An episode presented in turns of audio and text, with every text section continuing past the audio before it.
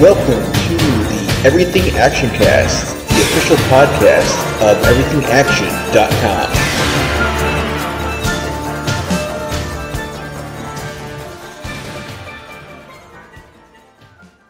Hello and welcome to the Everything Action Cast, the podcast for the week of December 4th, 2023. I'm your host, Zach. I'm a co-host, Chris. And uh, we got tons of stuff diving this week, so let's jump right in. And we got to kick things off with a ton of trailers that came out of CCXP, which is uh, basically Brazil's equivalent of Comic Con, like San Diego Comic Con. That's a huge convention down in Brazil.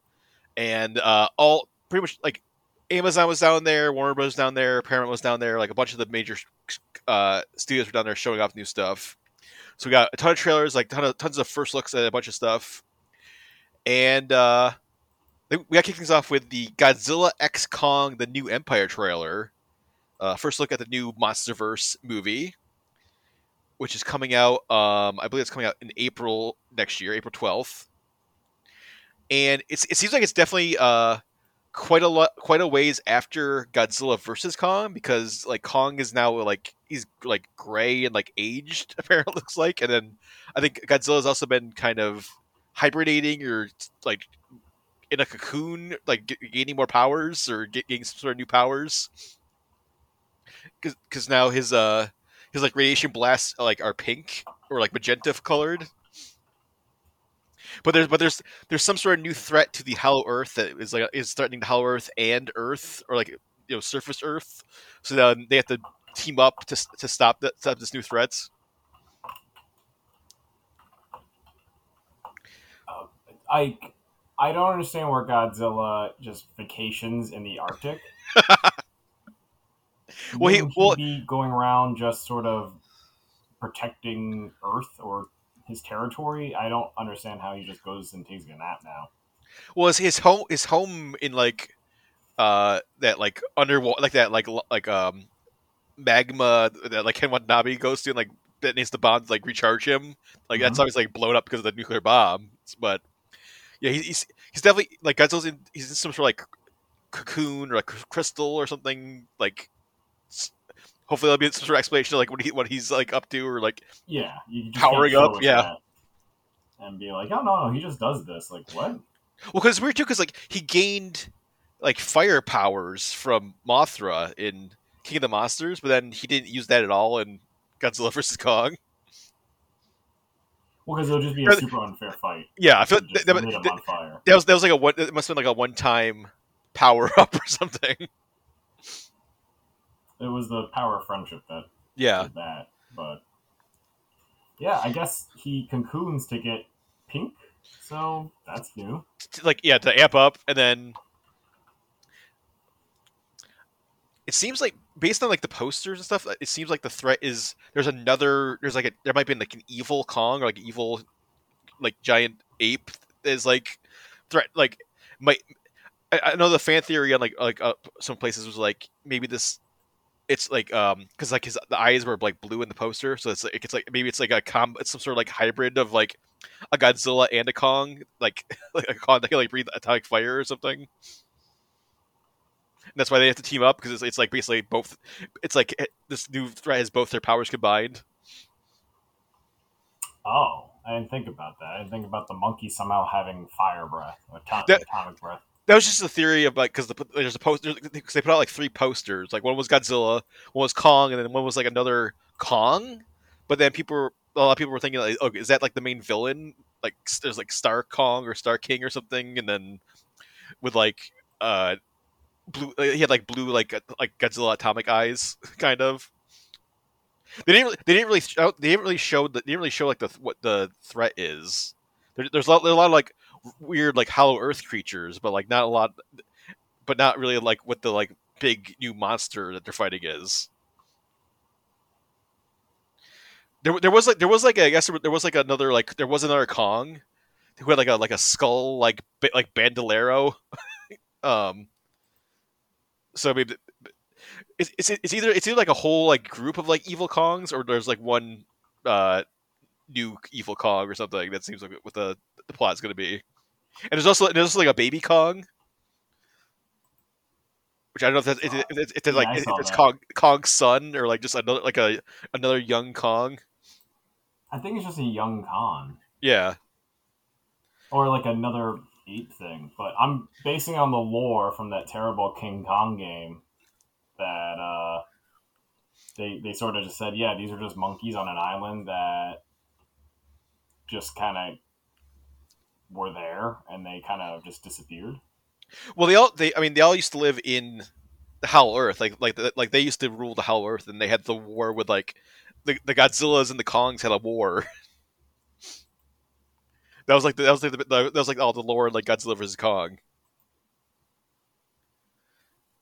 Because because Kong found that wep- that like ancient weapon that was like the like Godzilla scale the axe, yeah, mhm. and the and the throne and every, it was like the throne and everything, yeah, and then like Yeah, so I, I'm wondering, skulls and- did did this other evil Kong fight a Godzilla recently or something, or like what's up with that? Yeah, I guess I guess we'll find out. Um, Kong also has like a metal arm or some sort of like mechanical arm now. I, too. I think They get- I think, Yeah. I think his arm breaks, and then somehow they like, Like- you know like- craft. Dan Stevens and like the the human crew like give him like a, a mechanical arm or like a, a Yeah, metal, 'cause I don't think he loses bio- arm. I think it's bi- a biotic broken arm. that gets like a cast, and then Kong just somehow uses it as his default weapon. But I, I'm wondering what happened to the axe. I yeah. I feel like that was super efficient. You don't Mhm. you don't have to do anything else.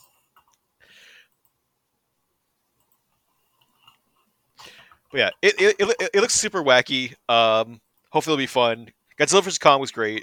Like it was that was a fun a fun monster mash movie. So and Adam Wingard is back to direct after directing Godzilla vs Kong. So hopefully this will have the same you know fun fun monster fights, fun story, even if it doesn't make any sense. So that's that's coming in April. Uh, we also got the first trailer for Furiosa, which is the long-awaited prequel to Mad Max Fury Road, uh, which is coming out in May next year. Uh, George Miller is back to direct, as he's directed every Mad Max movie. And uh, Anya Taylor Joy is the young Furiosa, and this is going to basically tell a story about how she was captured and put into service for uh, Immortan Joe. And uh, Chris Hemsworth is there is like some some character who is like looks ridiculous. He looks like a parody of what people think Australians like do for fun and stuff. Yeah. He, well, he, he, I guess he, he, I guess he's he's like another warlord or something. He's like warlord Dementus is uh Chris Hemsworth's character.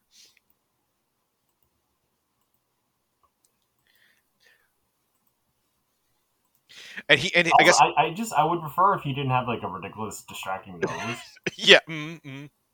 I mean, that's that's even before you realize what's going on. You're just like, why is Chris Hemsworthy looking like like a mix of like Perot and then uh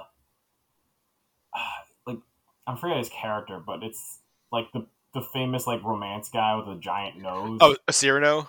Yeah, he's got like a Cyrano nose. hmm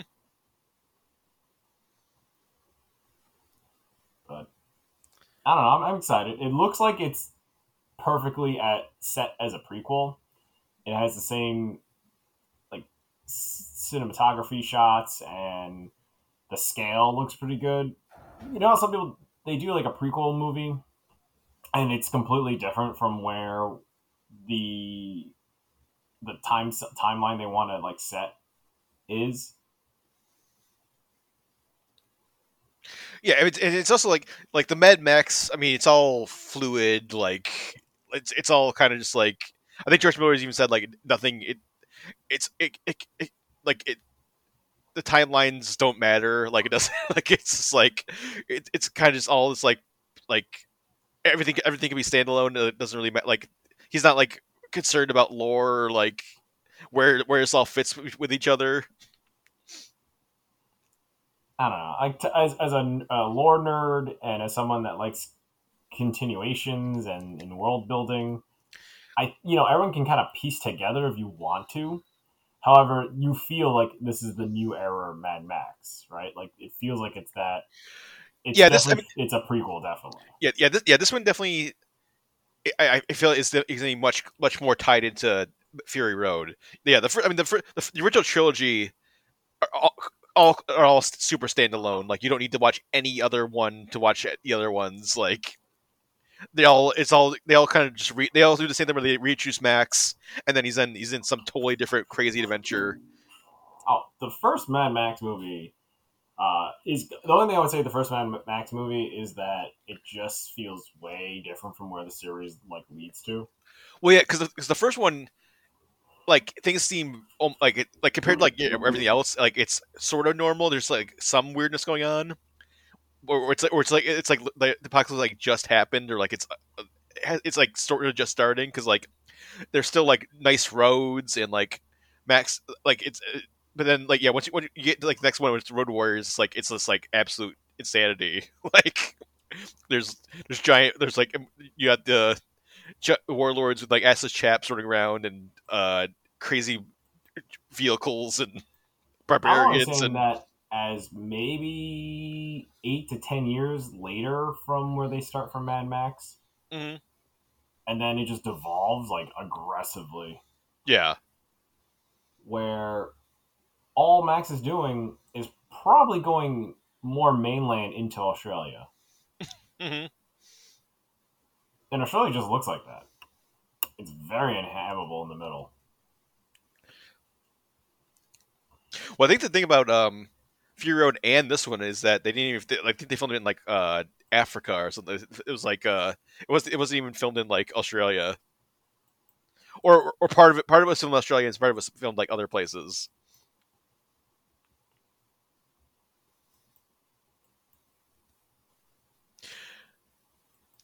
but yeah, it, it, it definitely has it definitely has that Fury Road, like I mean, Fury Road just like took like the aesthetics and of like Mad Max just took it to like a whole another level, and this like is definitely continuing that kind of uh you know style, where it's, where it's just like huge you know huge set pieces like like kind of like every every shot could be like a poster or like a piece of art or something.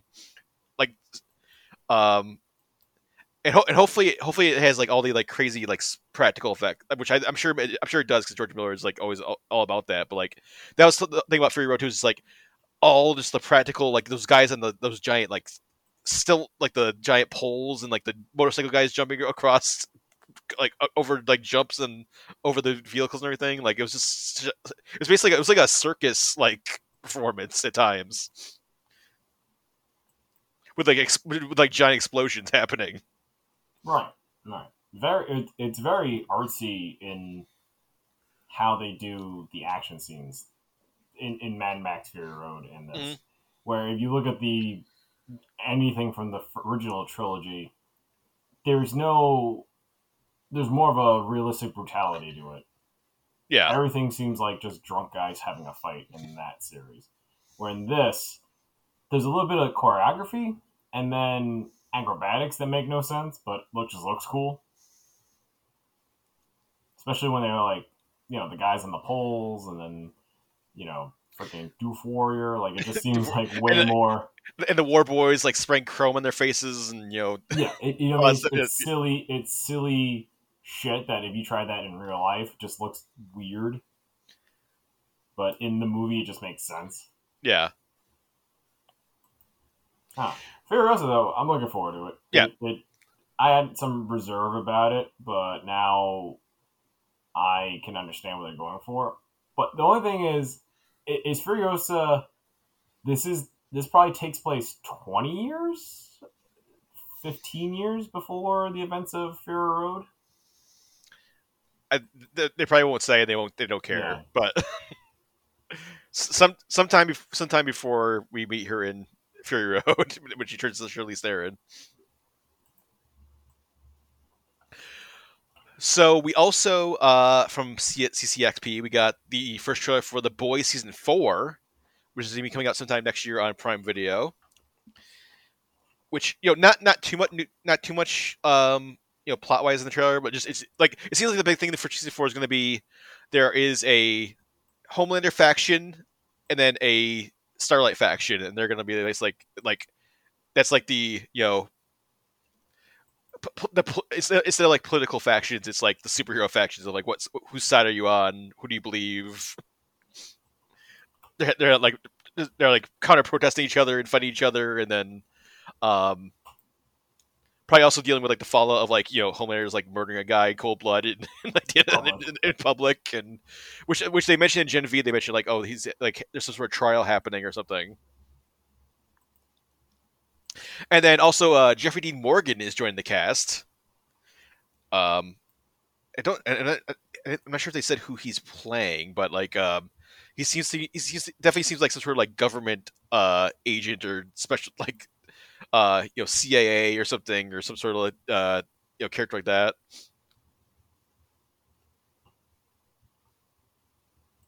Yeah, they, they have they, have, they haven't said who he's uh, playing yet. I think they're probably gonna hold off just because it's probably gonna be some big reveal, Mm-hmm. some pivotal thing in the show. But in the comics, they pretty much have most of the major casts like already. The comic involves slowly with introducing more characters by the end, but you're pretty much strapped in with the the main cast you have so far. Yeah. And if they do introduce someone, it, he's like out of the issue. He's out of the series by like issue the next issue. You know. Yeah, there, there, there's some um, there's some new supe. There, there's definitely there's some new supes uh, joining the cast as well. Um, and so that that's gonna be a kind of another wrinkle. And then also, uh, the other wrinkle is like you got the uh, like the presidential election still happening with like Neuman, who's gonna like is running for VP, but all but all of her like shady stuff that she's doing on the side. You know what they don't focus in on? It's it's Hughie's friendships he has with his like really close friends. You don't see them in the comic. I mean, you don't see them a lot in the comic because they're back in uh, Ireland. Mhm. But in in the uh, in the show, they just don't mention that at all. Like they don't give him like an awesome non-human group of friends that kind of humble him, and they're they're quirky in their own way. Like in that world, everyone's kind of quirky, but they're not like superheroes. Yeah, yeah. Only- the, Uh, only- the only people Hughie like interacts with in the show is the boys. I know. That's why I'm like, it's just a lot of that. And then mo- and then season two, or the beginning of season three, he just is not part of them, so he doesn't really Yeah. hang out. He just it's his whole job is work. Mhm. Like you know, his whole career in New York. Um, But then the only but the only person like he was like really like like interacting with was uh was Neuman. Starlight. Yeah. Yeah, Well, it's, it's just like everyone's just you know, spoiler alert, like superhuman.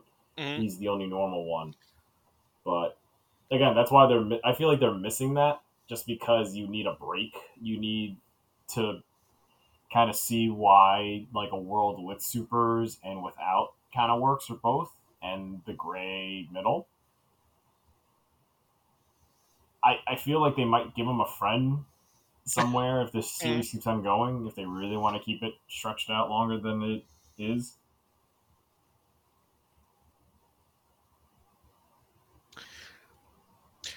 But uh yeah, so it's, it's sometime, sometime next year. They haven't said when. Um, but uh, definitely can't wait for that.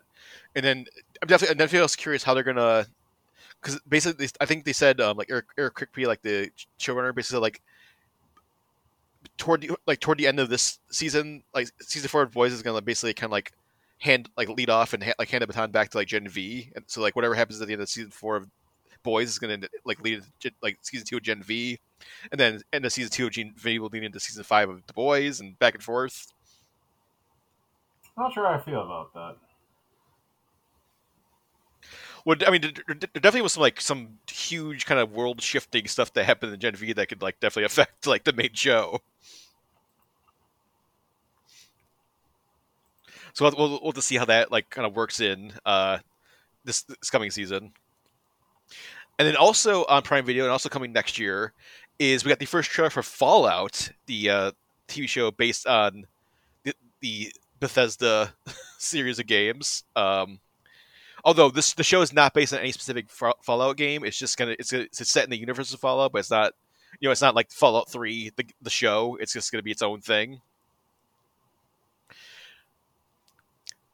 But uh, the tra- the trailer looks it looks good. I mean, it looks like it looks like Fallout. They got all the like the costumes look great. Um, they got like a lot of the like, iconic stuff. They have dog meat. They got the Brotherhood of Steel. They got ghouls. They got the vault opening up. They got the music.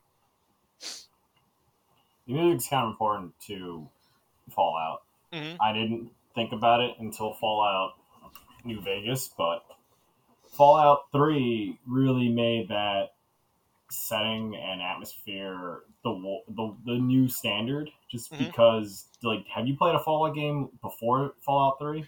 Oh yeah, I played the first one. The turn-based one?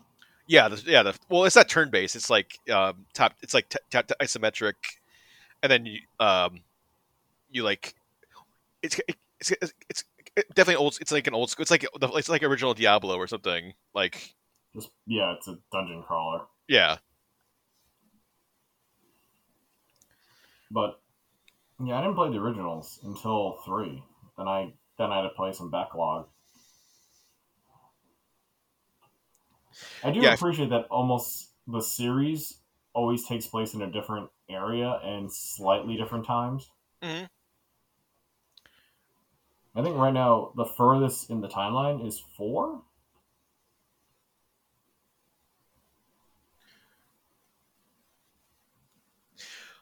Well. Yeah, three, four, and then Fallout seventy six. But it is like, is, is that like a date, or is that just like I, No, seventy six is The one of the earliest. It's like when humanity is establishing these colonies. Mhm. So it's their like celebration of getting out the vaults and reestablishing the new territories and colonies and, and trade paths. That's what 76 is. I but I don't think it's the latest.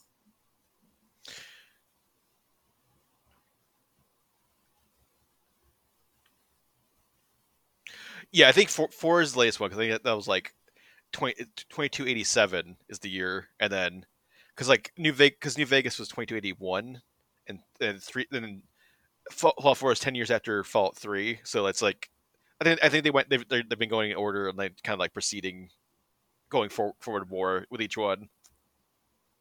I think 76 is like before 3. Mhm.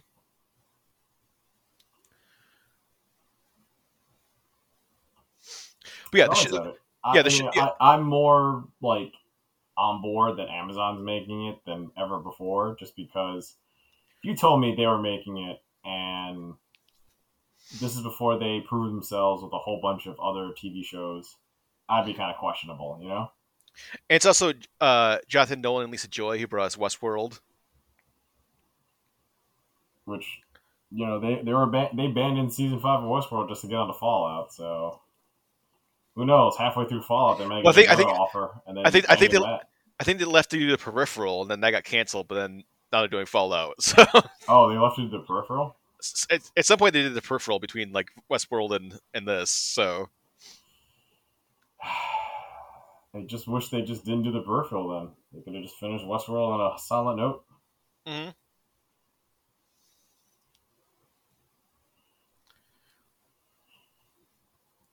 But yeah, definitely, definitely looks like it's, it's gonna nail tone. Hopefully, hopefully this will be more in the uh, you know toward the Last of Us side of the spectrum uh, for you know video game adaptations. Oh yeah, they they could. You, you, you this this these shots could look so amazing, and the tone we're praising it, and then halfway through, um, the the story's not about what we think it is, and it's all about like having feelings and uh, taking off your Fallout outfit, and then like traveling back in time and Yeah. basically a Halo TV show. Well, also the thing the thing that like gives me like a lot of like uh hope too is that uh that's gonna be good is like Goggins is there. So if Goggins is anything, it's it's usually great. He, he- he's playing like the main ghoul uh, in Oh, the right. show. I, I thought you were saying that like because Todd Howard's gonna be like an executive producer. So That- I mean, he really wants to protect his IP. That, that that too. Although I mean I don't know he doesn't really ha- like he doesn't have any like uh Movie credits or movie or. TV. Because that's the thing about The Last of Us is like you know, um, like Neil Druckmann was involved in like very like helping writing stuff, but then Craig Mazin was the one like show running it, like who did you know did Chernobyl and oh, but also did like a lot of like weird comedies before that, like Hangovers and stuff like that. But then obviously Chernobyl like proved like, oh, this guy is like a great like dramatic TV uh, showrunner. But I mean, but this one has Lisa Joy and uh, Jonathan Nolan along with Todd Howard, so same dynamic, I guess. heads. Yeah. So it's not just randos. Yeah. Did you see in the trailer uh, from the people who brought you two day shipping? Yep. it was such a I, weird. I, I, I thought that was a movie or a show, and I and then I realized, oh, they mean Amazon. Like it took me a second to get it. they don't have another show they can promote. They like they didn't want to say like Rings of Power or uh well I mean, what else? what else? That's what else they have. They, yeah, they, they have Reacher and they have Jack Ryan, but like I don't, yeah, I guess tr- they they could figure out another show that would like match the tone of what Fallout is or something. I guess not. Because they don't want to credit like another thing where they want to credit like The Last of Us. They don't want to credit uh It's weird they didn't say like you know like from the from the, from the studio that brought you the boys and like the the director like the creators of Westworld or something. Yeah, that makes more sense. They just they just they want to make that two day shipping joke, I guess, or something. Anyway, that, that's gonna, that's gonna be uh, April twelfth next year. Actually, the same day as Godzilla uh, X Kong. So you can you can go see uh, Godzilla X Kong in theaters and come home and watch uh, Fallout. And then uh, last trailer from C- CCXP um, was we got the first trailer for season two of House of the Dragon, which uh, weirdly was like one of the few shows that wasn't affected by like the writer strike or the acting strike because it was they had that uh, British like exemption where like they they were at different guilds, so they didn't have to worry about like SAG-AFTRA uh, agreements or anything. So they've been they've been plugging along, um, and I think it was it was basically in like post production uh, when the strikes happened, but uh, summer next year is when season two is is, is out. Um, it looks like it looks like you know typical you know typical Game of Thrones, House of the Dragon stuff that we've we've uh, come to know from the first season and the, the main show.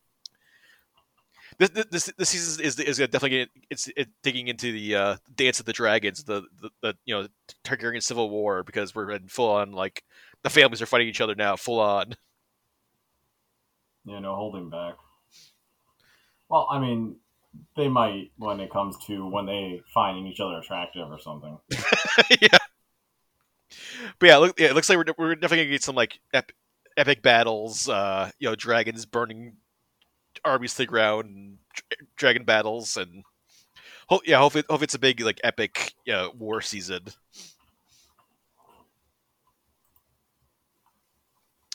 And that is going to be summer next year. They, don't think that, they haven't said like an official, uh, you know, month or date yet, but hopefully that's coming uh, sometime soon.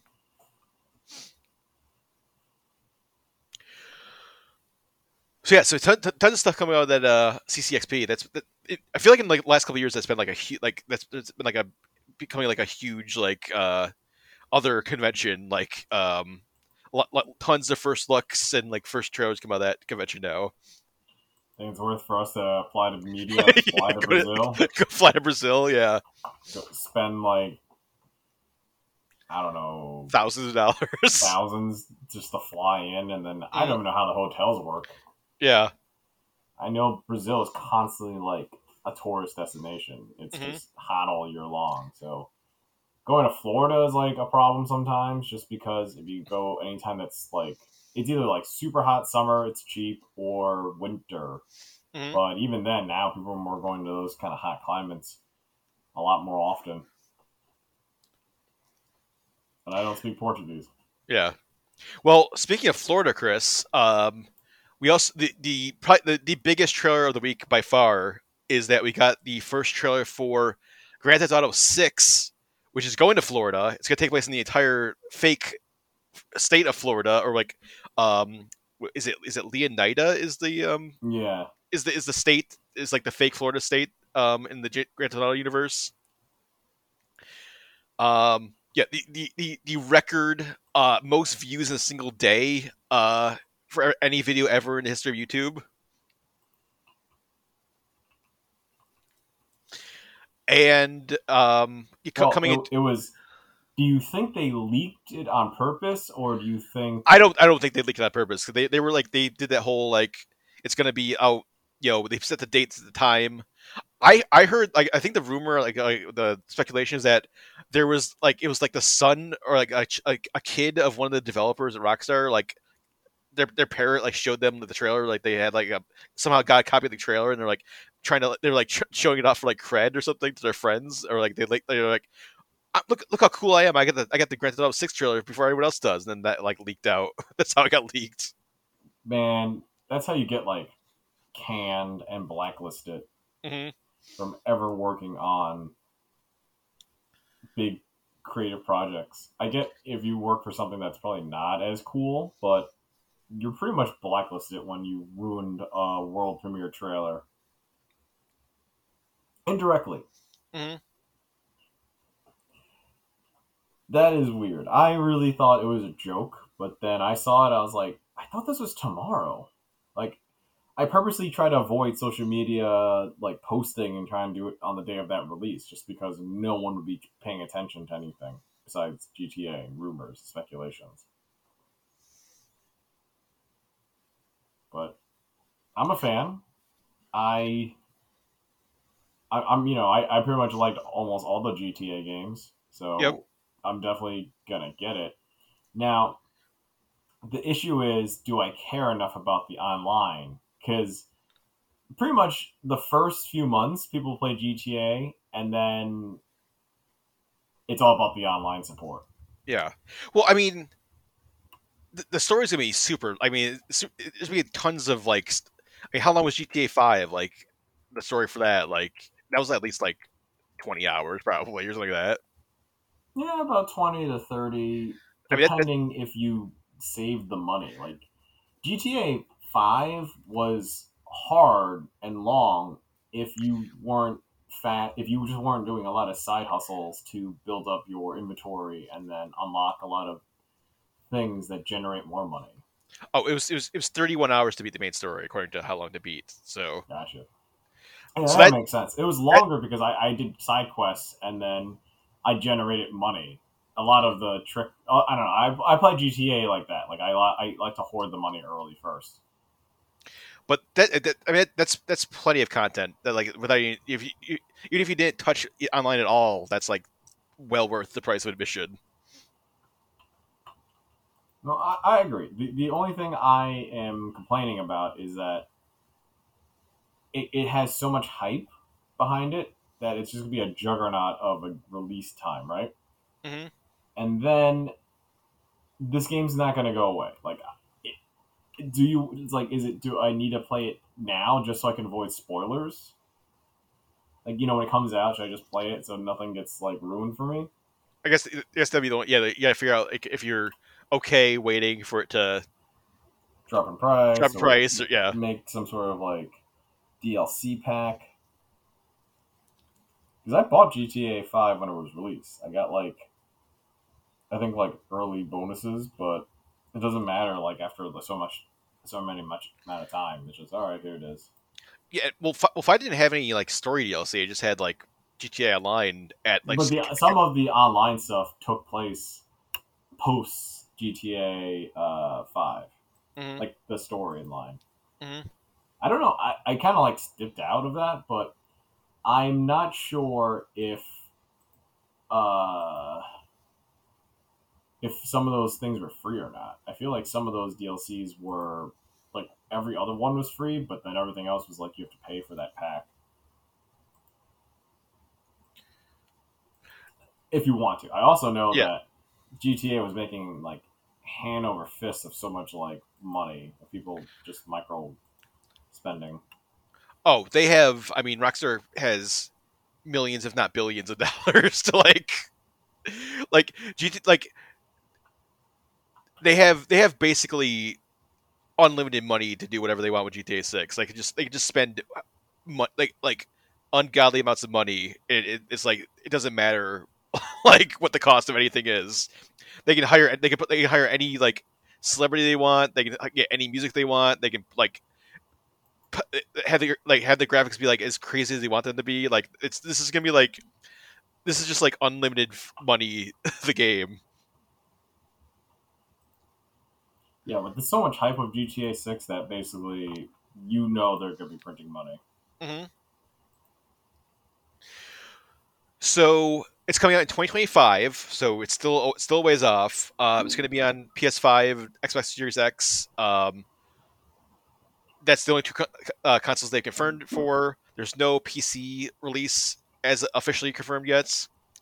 And there are two main characters this time: uh, Jason and Lucia, who are a you know criminal couple running around uh, Le- Leonida, including including Vice City, and then other other uh, fake Florida uh, areas and cities.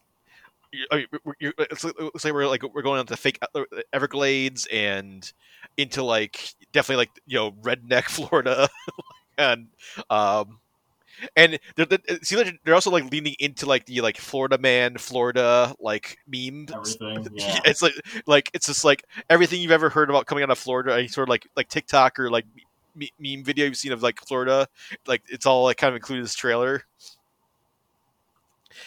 And like the the whole the whole like swath of Florida, like the most like super, you know, like like you know high high end glitzy like yacht parties in Miami down to like mud bogging in like the, the swamp Wait, what's mud bogging? Like that, like just like like people in like off road, you know, off road buggies just like driving around mud, like it's like Call that mud bogging? yeah, See, I just, I'm a city boy. Did not know there was a term. and it's like gate like gators and going to the beach and like yes, I I my, my I wonder if there's um because a lot of it is like TikTok or like Instagram kind of like style videos. Do you think they're, they're do you think they're actually going to have like a fake like TikTok in the game? That you like, you like pull your phone Oh, up yeah. and just like watch like fake like TikToks on it, or is that just I like a, a trailer story thing? mode wise, probably there's people talking about like cool illegal stuff happening, and then they probably cut to that app because they mm. had, I think, a version of Twitter. They definitely had like a MySpace or Facebook in Yeah, you- GTA 4. I mean, you, you've you've had a you've had, a phone you've had a phone since four, like a smartphone since like four. That's all you, did all your menus and all your stuff, and then yeah, there was like apps on there that you could like. I mean, you you could go on the web and like go to fake websites and all that stuff. You can order cars from like go to, go to like whatever the car website is, order the car or whatever. So I, I definitely I definitely would not put it past them to have like some sort of you know fi- you could like make you like there's a fake social media or something going on that you could just like like get lost in. I mean, they've had like full like fake animated shows and like TV shows in like that you could like sit down and just watch for however long on in like the other games. So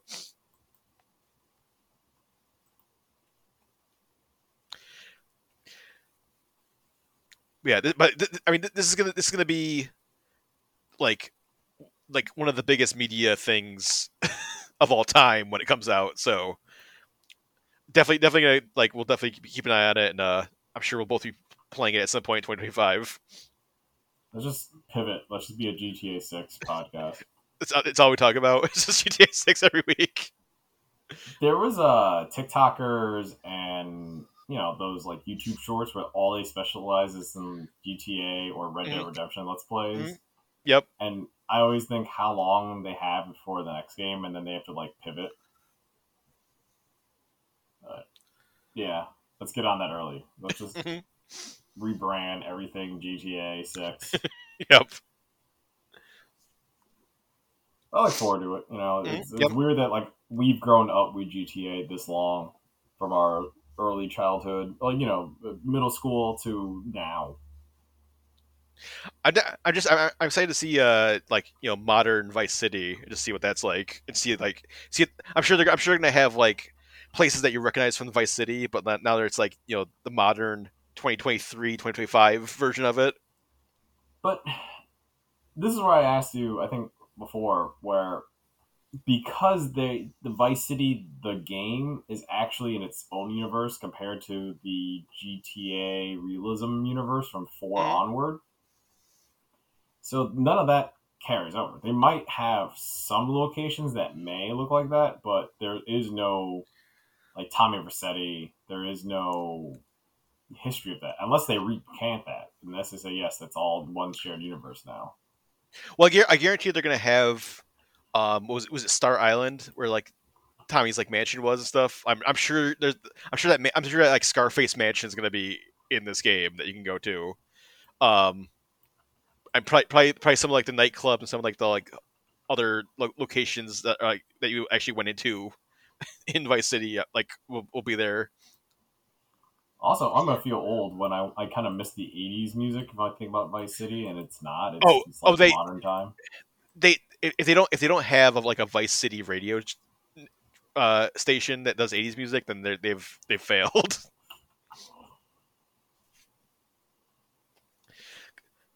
Well, didn't didn't um didn't they add it in for like for, for uh, four like the of Gay Tony had the the Vice City radio station I don't remember. I kind of just like sped run through the Ballad of Gay Tony. because there wasn't like there wasn't like an there wasn't like an 80s or like an, kind of like a classic rock or like any kind of like classic pop kind of channel in, in four but then uh when Ballad of Gay Tony came out that that was like the, one of the big things is like oh they, they, they, they, there's like the um th- th- like 80s pop stations back I think I think it was like Vice City Radio or something or like Vice City something yeah, they, de- they definitely they definitely need, definitely need that back because that was like like obviously that's one of the, biggest point things that like the OG Vice City just like driving around at night with like Crockett's theme blasting or something or I, Iran. See, we've got So- enough for material to talk about a podcast or. GTA. So uh, other news that isn't trailers, uh, we got some crazy news this week that uh, there is a Monster in My Pocket live action TV series in development. Remember, remember Monster in My Pocket? Ooh, It's yeah. back in TV form. So, not not not a whole lot of news. Um, s- so it's Westbrook Studios who has produced Bel Air and uh, Cobra Kai and Welcome to Earth, um, and Ultra Rock, which was like a like a that was one of the producers in the Transformers series. Those are the two companies behind this and then but not, not really any like any like uh you know details like what the show is or like what like it's gonna be like the plot is I, I, I'm, assu- I'm assuming something involving tiny monsters because that's the whole pr- premise of the toy line is that it was like hundreds of hundreds of tiny monsters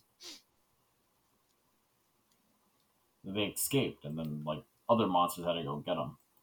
Well, that was that was the premise of like the there was like one animated special back in the day that was like I think it was supposed to be like a pilot or like leading to a show and it never happened. It's so, so the only thing was that one special, and then they they did divide they divided the, like the monsters up into teams where it was I believe the vampire was the bad guy and then um or the or the where it was like something with like it was like the Frankenstein like oh, no because in the in the uh, because the NES game was based on the based on that special too. So like, it, was, it was like the vampire and like Frankenstein's monster were like the two heroes, and then there was another there's another like monster that was like the villain, and then they were like they all got shrunk down because of whatever evil scheme the, the the evil monster had.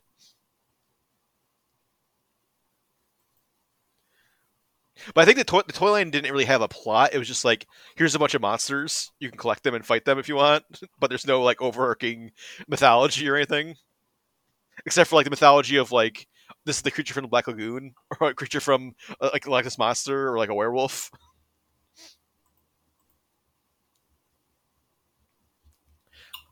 Okay. I don't. I, don't. I don't I don't even remember think like the lore. I just remember I thought it was monsters chasing other monsters, small monsters. that. Well, that that's what they, that's what they tried to make like the the, the one animated. That, that was because they had because they had to come up with some sort- some sort of plot for if they, if it was going to be a TV show or a game.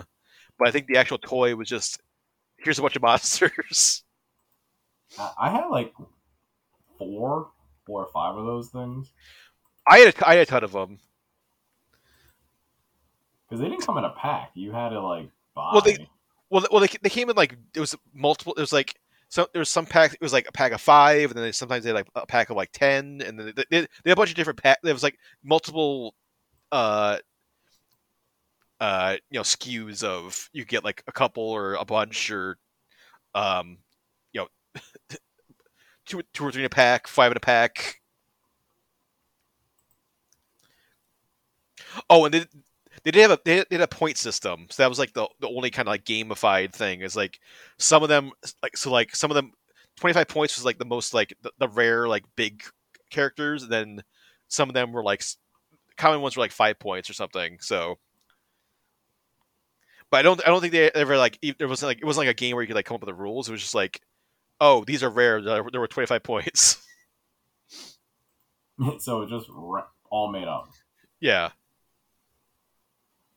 Because it was it wasn't even like because muscle at least was like oh they're wrestlers because yeah it was it was based on um the anime mm-hmm. but and, and so that was like you, you're collecting these these creatures but they're all wrestlers and then you can like have wrestling matches and then this like monsters in my pocket was just a complete like mishmash of sci-fi and actual like folklore and fairy tales and like greek myths and bigfoot like you know like cryptids that like might exist in the in the world.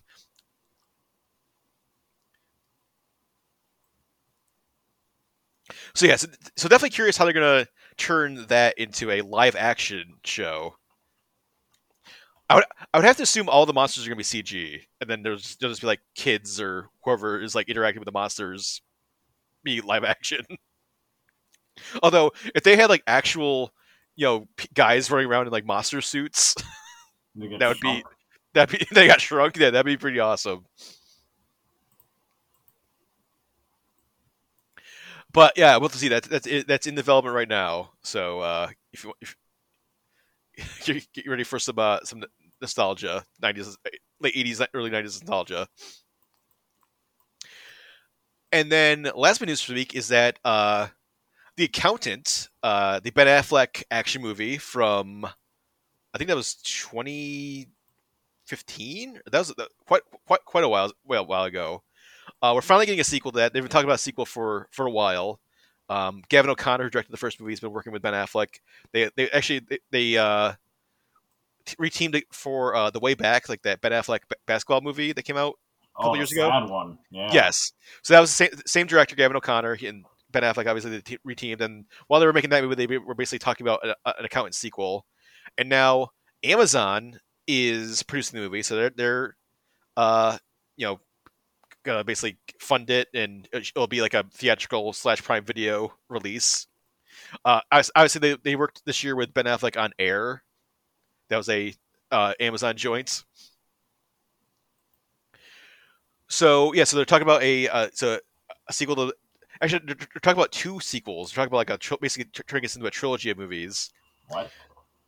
And uh, the the second one, so, uh, Ben Affleck's gonna be back to star, but they're also gonna they're gonna beef up uh, Jon Bernthal's role and have him appear more. And then so, so the second one is gonna basically gonna be so the first one we like you know learned all about Ben Affleck, and the second one they're talking about is gonna be we're gonna find out what like kind of Jon Bernthal's character's backstory and like more about his character and the third one's gonna be a full on like team up between those two. They're gonna like team up Ooh. and do some sort of like final mission or something.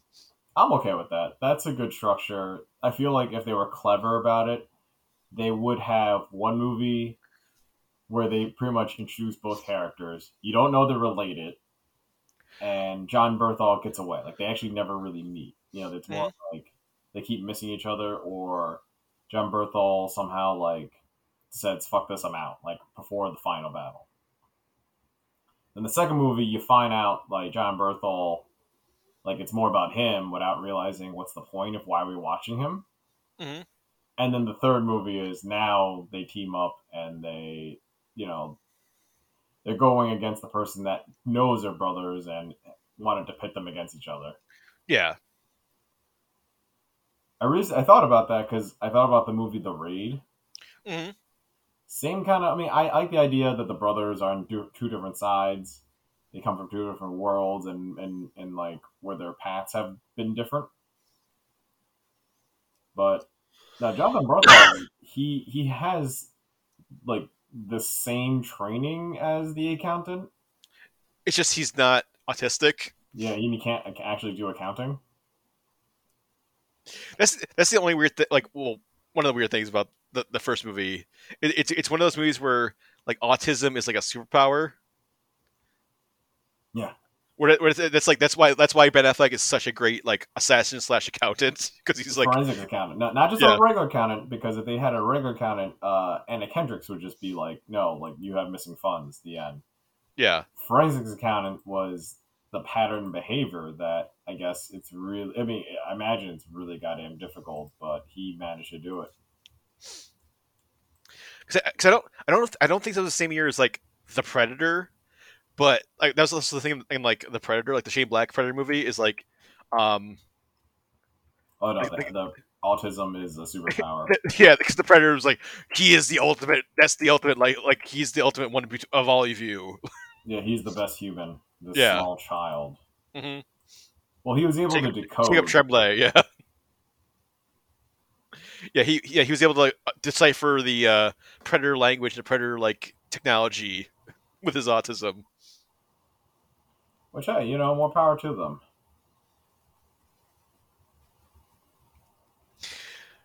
But yeah, the, the first account was a fun, uh, you know, solid action movie. So de- I'd definitely be uh, interested to see more from if it's uh, more from that universe.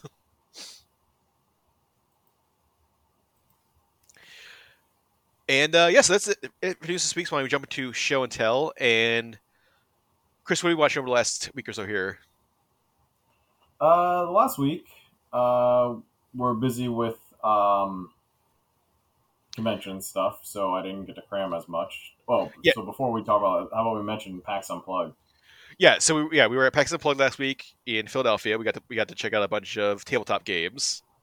So like, we kind of came in there clean slate, no, not playing too many video games, not too, watching too many movies, just more get ready to play board games. So Mhm. I thought about if I had more time, I would watch a board game based movie like Jumanji or um, The terrible Dungeons and Dragons movie, or like was, was and it Mazes. Maces and Monsters with Tom Hanks? Yeah.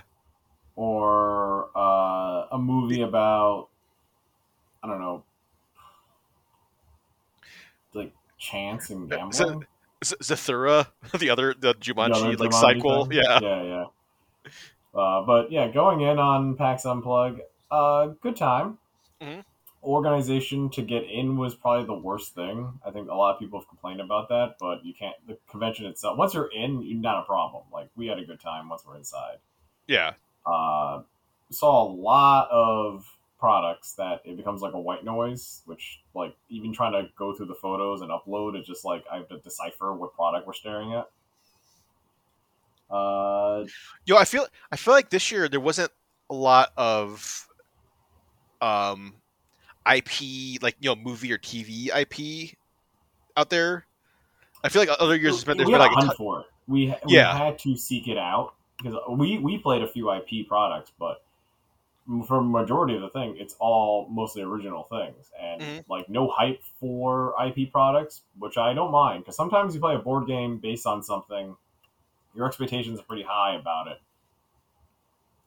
well the Maybe big I mean I mean the big the big IP thing now uh for tabletop stuff is probably like Di- like Lor- Lorcana Disney Disney like Magic the Gathering game. Lorcana. Yeah, yeah. It, it's more like tabletop trading games. Those are constantly IP, like every time. Someone has a good idea for a card game system, and then pretty much they get poached by some company that needs to merge um, famous characters and rare card making into it. Mhm. Uh, like Magic pretty much owns that concept, but now because they start dipping into like crossing over to other IPs, which I don't know how that works in the lore, but it works as a game mechanic. Disney pretty much cut out the middleman and just says we've got so many characters and let's play around the lore, let's do that. And Pokemon, Pokemon doesn't need to team up with anyone else. Pokemon is just Pokemon. But yeah, it's insane. But uh, I think this year we played a good healthy amount of like a mix of everything. Some years we play things that are heavy into battling systems. This year I think we tested we played a lot of fun like Party games. party party games, uh, a lot of I guess like deduction, but like the only deduction game that stood out was of course Love Struck. Our Mhm. fun, you know, trying to find the perfect match and trying to see who is on your team and who's not, and you learn that by social cues within the crowd. That that's That- inspired by uh reality dating shows. Yeah, yeah. Though, but you and I both played two different sessions that played out far different. One was more basic, where everyone is playing like a tactician. The session you were in, and then the one I played, everyone was trying to tell like a giant like fantasy story about like our back lives and dating, and then our preferences. It was a lot, man. Like I played with like an aggressive amount of creative women that uh like again told the whole world that when the game was over i, I imagine like a whole life flashed before, before me it was like that uh, episode of rick and morty where you play as like roy Mm-hmm. Yep. Mm-hmm. yeah that's what happened to me on a dating show uh otherwise we the only thing i didn't i, I think we just didn't really spend a lot of time on is playing a lot more foreign games like the first looks yeah. photos, but we just had no time to sit there and kind of figure out the rules, like with no guide or. Pull out pull out Google Translate and like Yeah. try to. I remember last year we played one. It was just a matching game, or it's a simple, um, like you just roll dice and you get to the end of the board. But no, there was one. There was like a complicated one. The one that I still can't figure out how to play was Cat Island Because that board setup was very complex. It was like The one ropes with- and strings. Yeah, the ropes and like the wooden dowels and stuff. Yeah. Yep. Just that seemed like a its own party game of assembling the thing. But yeah, uh, we'll talk more about that hopefully next week uh, when the article gets formed and laid out, and when I have time to post like the 200 photos I we took. Yep. Stay tuned to the site for the, all that stuff. Mhm. Uh, and yeah, for TV and things I've seen this last week, I watched all of Onimusha, the Netflix TV show, the adaptation of the Capcom video game. Mhm.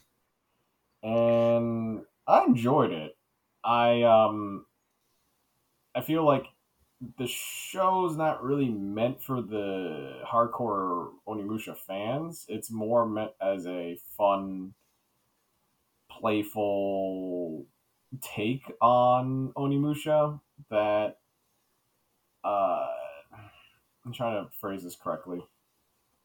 That if you have just like the bare bones knowledge of Onimusha of okay, he fights demons, that's it. And this is its story. Mhm. And it as an anime, it's fun, but as an adaptation, it's not the best. And I think like they they really I think they preference it. I think when we talk, when people talk about it and stuff like that, like they really try to tamper the expectation. Where it's like, no, no, it's inspired by. It's not a true adaptation. Just because they decided to go for a different angle, uh, that I'm fine with of what they did. But they made it seem like the. Like, uh, do you know? Do you do you know like a bare bones basis of Onimusha, Zach? I, I just know like like samurai fighting demons. Okay, okay. So in the first few games of Onimusha, the thing is like there's a magical gauntlet that possesses the power of an Onimusha, which is a like a demon warrior, like an Oni, but it's like Onimusha is like you're a higher demon, and these are the demons that fight to vanquish Onis and and and also like they are more guardians. But in the anime, Onimushas are bloodthirsty guardians that all they want to do is fight. They don't care about uh like saving anyone. They just they want they want to eliminate the opposite demons. And they're not like corrupt, but it drains a lot out of the user who wields his power. They spend a lot of time kind of humanizing the cost of giving into this ultimate power, which in the original game, like they kind of hint at if you if you you know kind of do this too long and you aren't honorable, like other Onimusha warriors have gone rogue, but that's get granted because you're just you have power, like power corrupts. However, in this version, they uh, the person who gets the gauntlet to allow him to fight the demons is Miyamoto. Uh, oh my god, I might mis- mispronouncing his name. Uh, Musashi. It's uh, like a very famous Japanese samurai who uh, invented sort of like this discipline and his own sword style and and uh, yeah, like he he he's pretty much like a famous real character. Mhm. Now this is him outside of his prime. He's actually older now. He kind of is famous for surviving through these hard times, and he still kind of see himself as like an, a relic from the past. So him taking this job is sort of his like his return to the like the times he's most like meant to live in. So he uh he's drawn to the gauntlet just because he he feels like he needs to step up his mission that he's doing because he some Japanese lord asks him and like four other samurais to go and stop this rogue other like samurai. And the show like he knows somehow like ahead of time and they don't really establish that. He just shows up and asks for the gauntlet and he does like a battle test for it. He wins of course. Because if he didn't, the show would be over like an episode hmm and then he doesn't quite know when to use it, but he's aware that he should get it. So there's like a plot hole, but uh, it's forgivable. Like he's never had the gauntlet before. He just been told it's a lot of strange stuff. And he goes, "Oh, strange stuff! Like I go get this gauntlet. This should help out, but we'll find out what it does later." You know, like it's very like a MacGuffin. And he um he tries to fight without it for most of the series. He'll put it on if it's like it's like a it's like a Power Ranger thing where he doesn't just call the Megazord immediately. He he waits and tries to do like a lot of fighting before he goes. All right, shit, it's getting worse. Give me the gauntlet.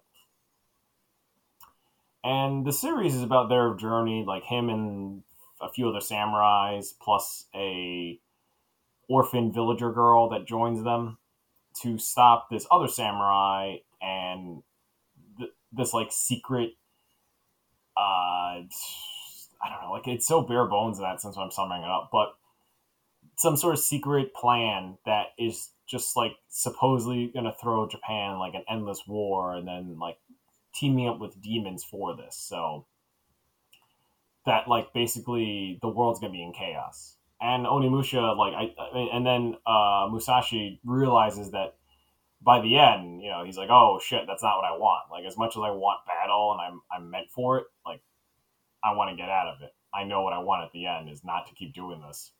So like the movie, the, the show has like a message. Um, but if you were thinking it would be closer to the games, the games were nothing like that by the end. Even in four games and a few spin-off games, they they pretty much just said, okay, the, it's a tool. The guardians want to see if you're worthy. They'll give you the power. But it's totally up to you to like you know use it discretionally and it's not going to harm you. Where in the tv show the gauntlet kind of becomes like its own like entity where it's like oh like shit it's talking to him it's demanding things it um it it it has a very kind of like sinister goal, but in the way they present it, it's like no, he needs the gauntlet. Like he's not going to be able to win against straight up demons. Like even he as much he as as much as he is, he's not who he was anymore, and like he's fought humans up until now. He's fighting legit demons, so use the gauntlet. And... That sort of, that sort of sounds like um, do you remember the like Shinobi like PS2 game? Yeah, the sword where he has a constant the, drain. The, yeah, yeah, the sword is like has like sort of like anti, like demon in there or something that needs to like feed on blood. yeah, if it doesn't feed on like it'll start feeding on you. Yeah, yeah, yeah. This doesn't have that. It, it's very weird because by the last episode, the gauntlet becomes like sort of it's um it becomes kind of like a not an enemy, but definitely its own goals. And I don't know, like it, that that to me was like, all right, it's falling apart. Thank God is the last episode because they they, they kind of wrote themselves in a corner. I didn't quite understand why they had to do, make it so like kind of like they did like a, a few last minute twist at the end, which was interesting. But then I realized, wait a minute, like this is the last episode. This is like half an hour left. Like what's going on? So they keep doing that. I don't want to spoil it completely because I feel like it's still worth watching just for the style animation. Uh, Yeah, and- and defi- yeah, it's definitely it's definitely listed because of the animation, and also because um, uh, Takashi Miike is like the showrunner, like the main person behind it. and again, he he he plays around with gore. He has a good sense of like absurdity when it comes to violence and humanizing people. So nothing feels quite out of place. He's like a good master of that. He knows that basically when violence happens, it should be shocking. However, when it's repetitive violence, it's just like, hey, like you're a warrior. Violence is gonna happen. I understand this. You're not a warrior. That this kind of is happening. You know, like his his movies and his style. When it happens, it's happening because of like your profession or you know you're in a situation by sort of a choice, or you know, like it. it Yeah. It's not like here's this random guy who doesn't un- understand his destiny. No, like this guy totally. Me, uh, Musashi is a warrior, but now it's like do you keep want to keep fighting forever? And he thought he did but like he realizes that like the guys who always do like never live well. So you know the the series is good like that. Um action wise pretty fun. Every episode i think every other episode has like a great scene and and and has um some amazing like you know camera work but once it starts getting to like co- like very anime level cartoony you, you kind of lose that you're watching an onimusha now you're just watching like a regular anime uh and lastly they use the scan of a very famous japanese uh, actor uh he's the yeah, I forgot his name too. Uh, Oh, it's it's the, it's the Mifune. yeah, yeah. Famous for Seven Samurai. Yeah. Uh, Yojimbo. Uh, also, maybe did he ever do a Musashi movie? No, he did. I think he did. So, you know, it's fun to see his thing, but because he looks kind of realistic, everyone else looks like way more fake. Oh, like they, like they put all the effort in him, and then everyone else is kind of like generic. Yeah, Anime. yeah. It's like fan art, and then you see him, and he looks like he looks nothing like the anime character kind of guys. But you get like a big bubble-eyed girl, and you're like, what? hmm So they didn't keep the style consistent, but I get it. They want they want to make him stand out. Uh, other than that, um, kind of a show that you need to. If you don't like it by the second episode, it's gonna get harder to watch. But I think it's clever. I think uh, most people agree. But it, it- as a standalone product, if you come in playing the games thinking it's going to be a great adaptation, really step it back. However, as a standalone that doesn't that kind of uses the original source for its own ways, it's entertaining. You know, like it's not like it completely off rails and doesn't make any sense. They, I think they chose a very fun basis of like these group of guys need to stop this small group of guys, and like they keep getting challenged by like not by a lot of numbers, but just by more increased like demon support. So it's like they keep battling one or two guys that are just like giving them a run for their money. So I like that. Oh, th- th- this is this is also part of like Netflix's bizarre release strategy, where it's like Onimusha came out in the second of November, and then literally the next day, Blue Eyed Samurai came out in the third. Oh, so that's I, I'm like watching that now as a follow up, Mhm. and same goddamn tone almost, same kind of stru- uh, not the same structure, but the fact that it's very samurai based, and there is a little bit of um, uh, of just sort of like overlap Mhm. but different different tone different tone different specialty There's no gauntlet so far in Blue Eyed Samurai. There, but there is a magic sword. But it's just, it's just it's so bizarre. They were just like, yeah, two samurai things, uh, like within a day of each other. Sure, whatever. We don't It's care. Very Like, strategy. Like that's why I try not to marathon them together. I, I gave it like a good amount of time apart, but yeah, you don't want you don't want you don't like give them time to breathe. Like these two like then- kind of very similar yeah. things. Like and then if I talk about it, I'm confusing the two. Mhm.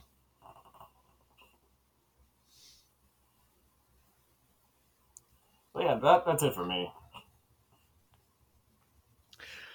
So, um, the main thing I watched is actually something you showed me, Chris, when we uh, actually we came back from the, the con, um, which was another Netflix thing, uh, Saturday Morning All Star Hits, aka Smash, which came out uh, two years ago on Netflix, and then kind of like no one talked about it. I th- like you're like the only person that's like seen it or talked about it.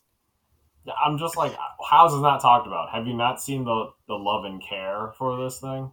Yeah.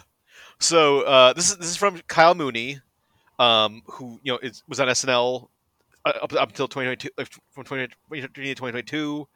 Um, he also wrote for like Nathan for You, like uh, yeah Nathan for You, and then he's been he's done, he's done a bunch of uh, like voice stuff and um, a, like a bunch of comedy. Like he's been a bunch of comedy stuff.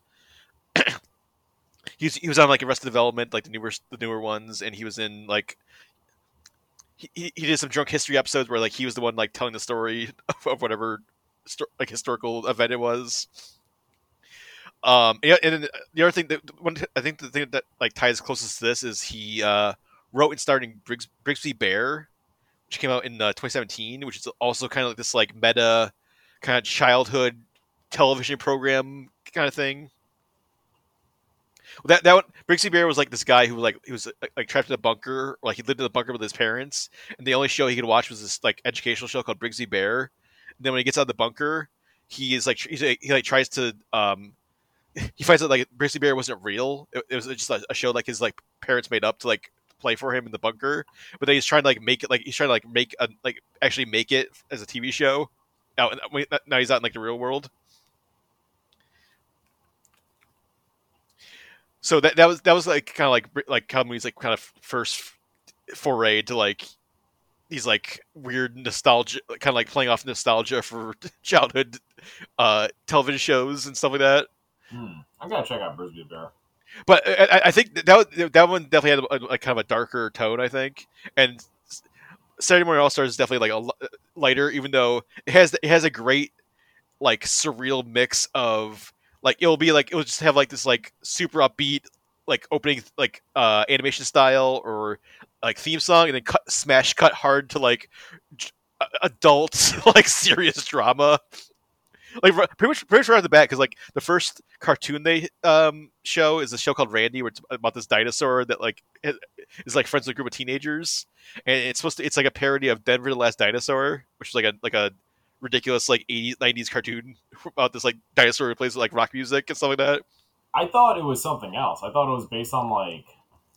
Do you remember that like gum that like the dinosaurs would sell? It's like a purple egg.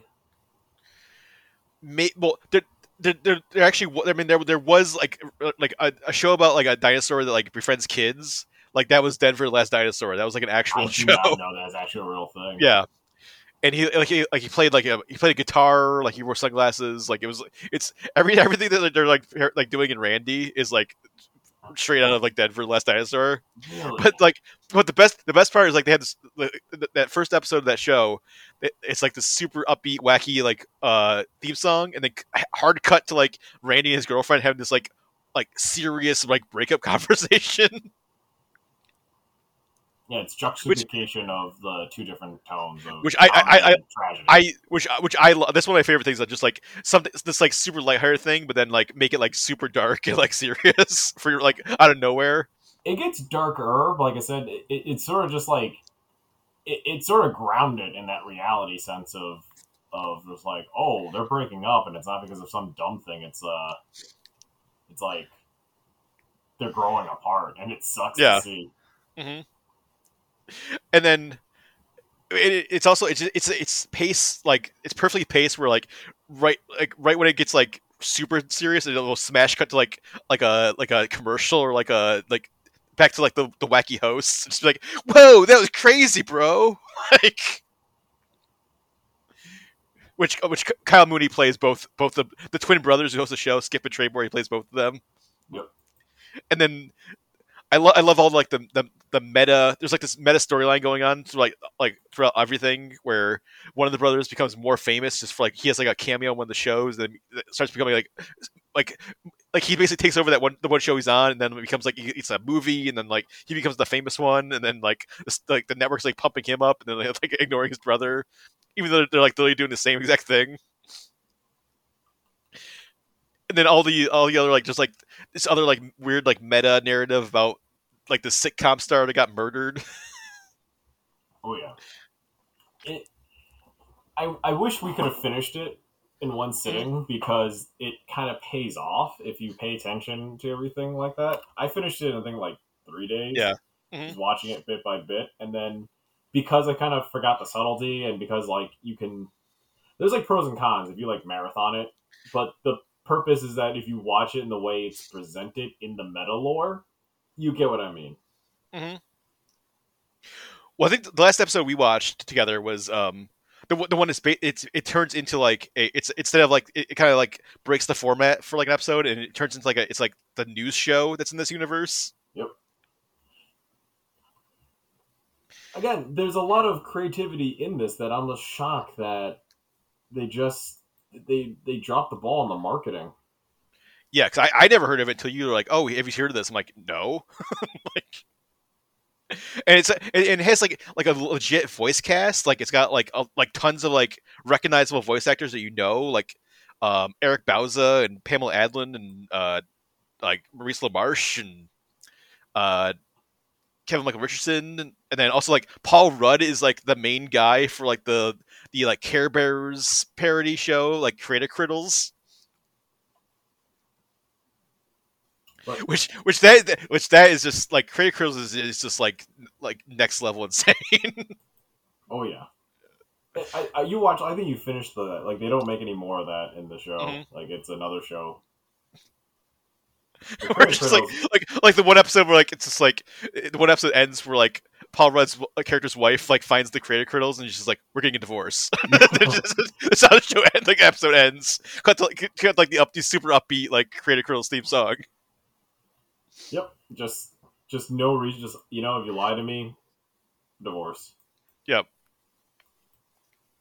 My only my only complaint, which I think you said, like they like they don't they don't really like they do some throughout the whole show, but like I I, I do wish there was a couple a couple more commercials sprinkled in throughout each one because commercials are so good and they're like so like well you know exactly what they're like like parodying when they do it, but it's it's, it's it, every every time they like cut to, like commercial quote unquote it's like one commercial for like and like it's like pretty short and they then they cut back to like the cartoons or the the, the actual sh- the show like the Smash show. You wish that there was more for that. Yeah, like my, like my favorite thing, like definitely my favorite thing of the ones we watched is that that, that tr- the trailer for that movie, like what was it, Video Game Wizard, the Video Game Wizard, where it's just like it just keeps building and like changing the plot every like t- like thirty seconds in the trailer. Which I think I think there's other I think there's other like fake trailers and like some other stuff that I haven't seen yet, but like um, I, th- th- they're they're all so good and like so specific and like so great. Like I just I would, I would want more. Of th- I just want more of that.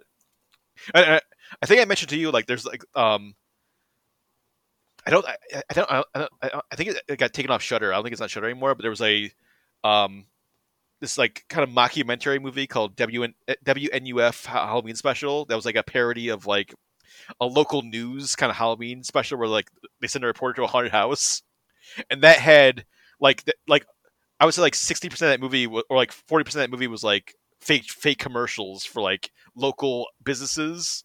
And like if and if you lived in like kind of like the tri-state area like you know like like where we live like you know, like New York Jersey Philly like that mid Atlantic area like you know you if you watch like if you watch that movie you, you knew exactly what they're like parodying because you've seen like the local lawyer commercial that's terrible or like the local restaurant commercial that's terrible.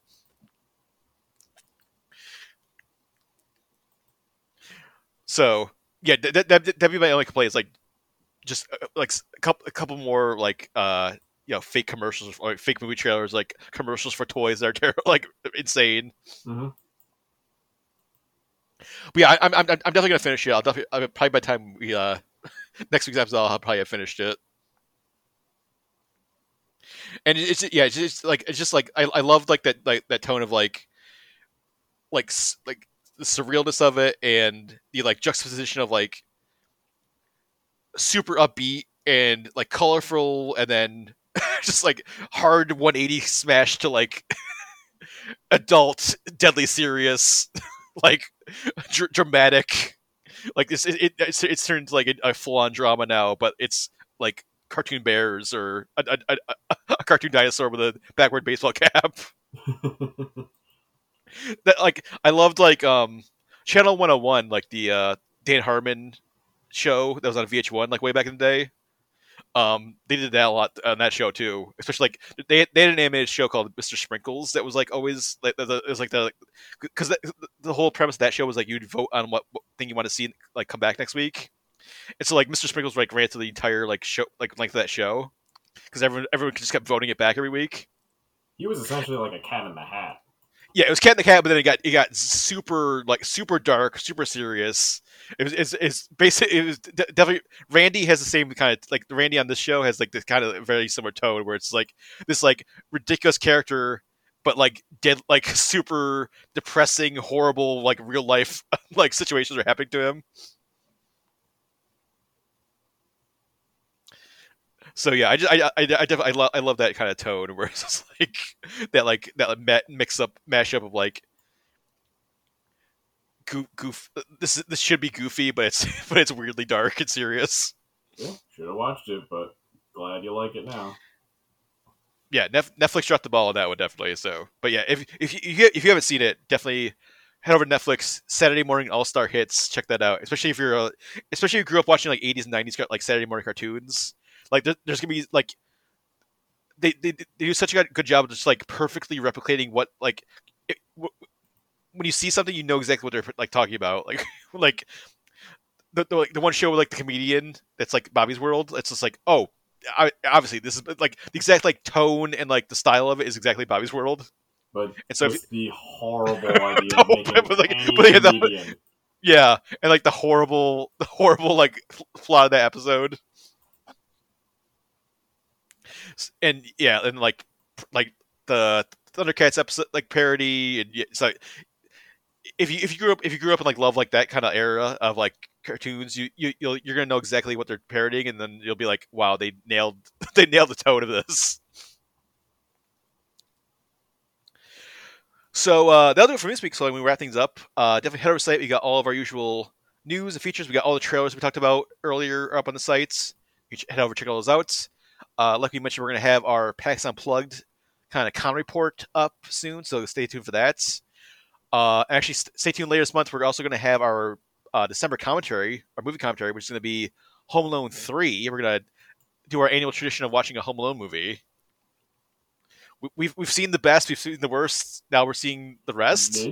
I, Yeah. I don't know. I think the worst was like this isn't the worst. This isn't the best either. This is No, that's like, what I'm saying. This is this is the rest. This is Yeah, yeah. I, I'm also thinking this is a very unappreciated one now because I hated it as a kid, but as an adult now, I'm like, if I've seen the worst, I'm like, this one's not bad. At least the tone's yeah. there. We, we we we've seen Home Sweet Home Alone, so anything is better than that.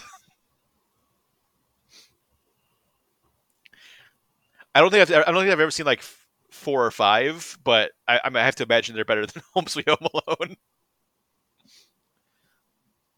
But uh, yeah, we- we're gonna watch that, and then stay tuned for that. That'll be up right before Christmas as our uh, our gift to you. And uh, all- the other reviews and features and everything else up on the site uh, is up there. So head over, check all that stuff out. And uh, yes, over I'm Zach. And for, for for Chris, I'm Zach, and we will see you next week. For more Everything Action, head to www.everythingaction.com. You can also follow us on Twitter at EVAction, on Facebook by searching for Everything Action, and follow us on Instagram at everything.action. You can also subscribe and get more episodes on Stitcher, Apple Podcasts, and Spotify.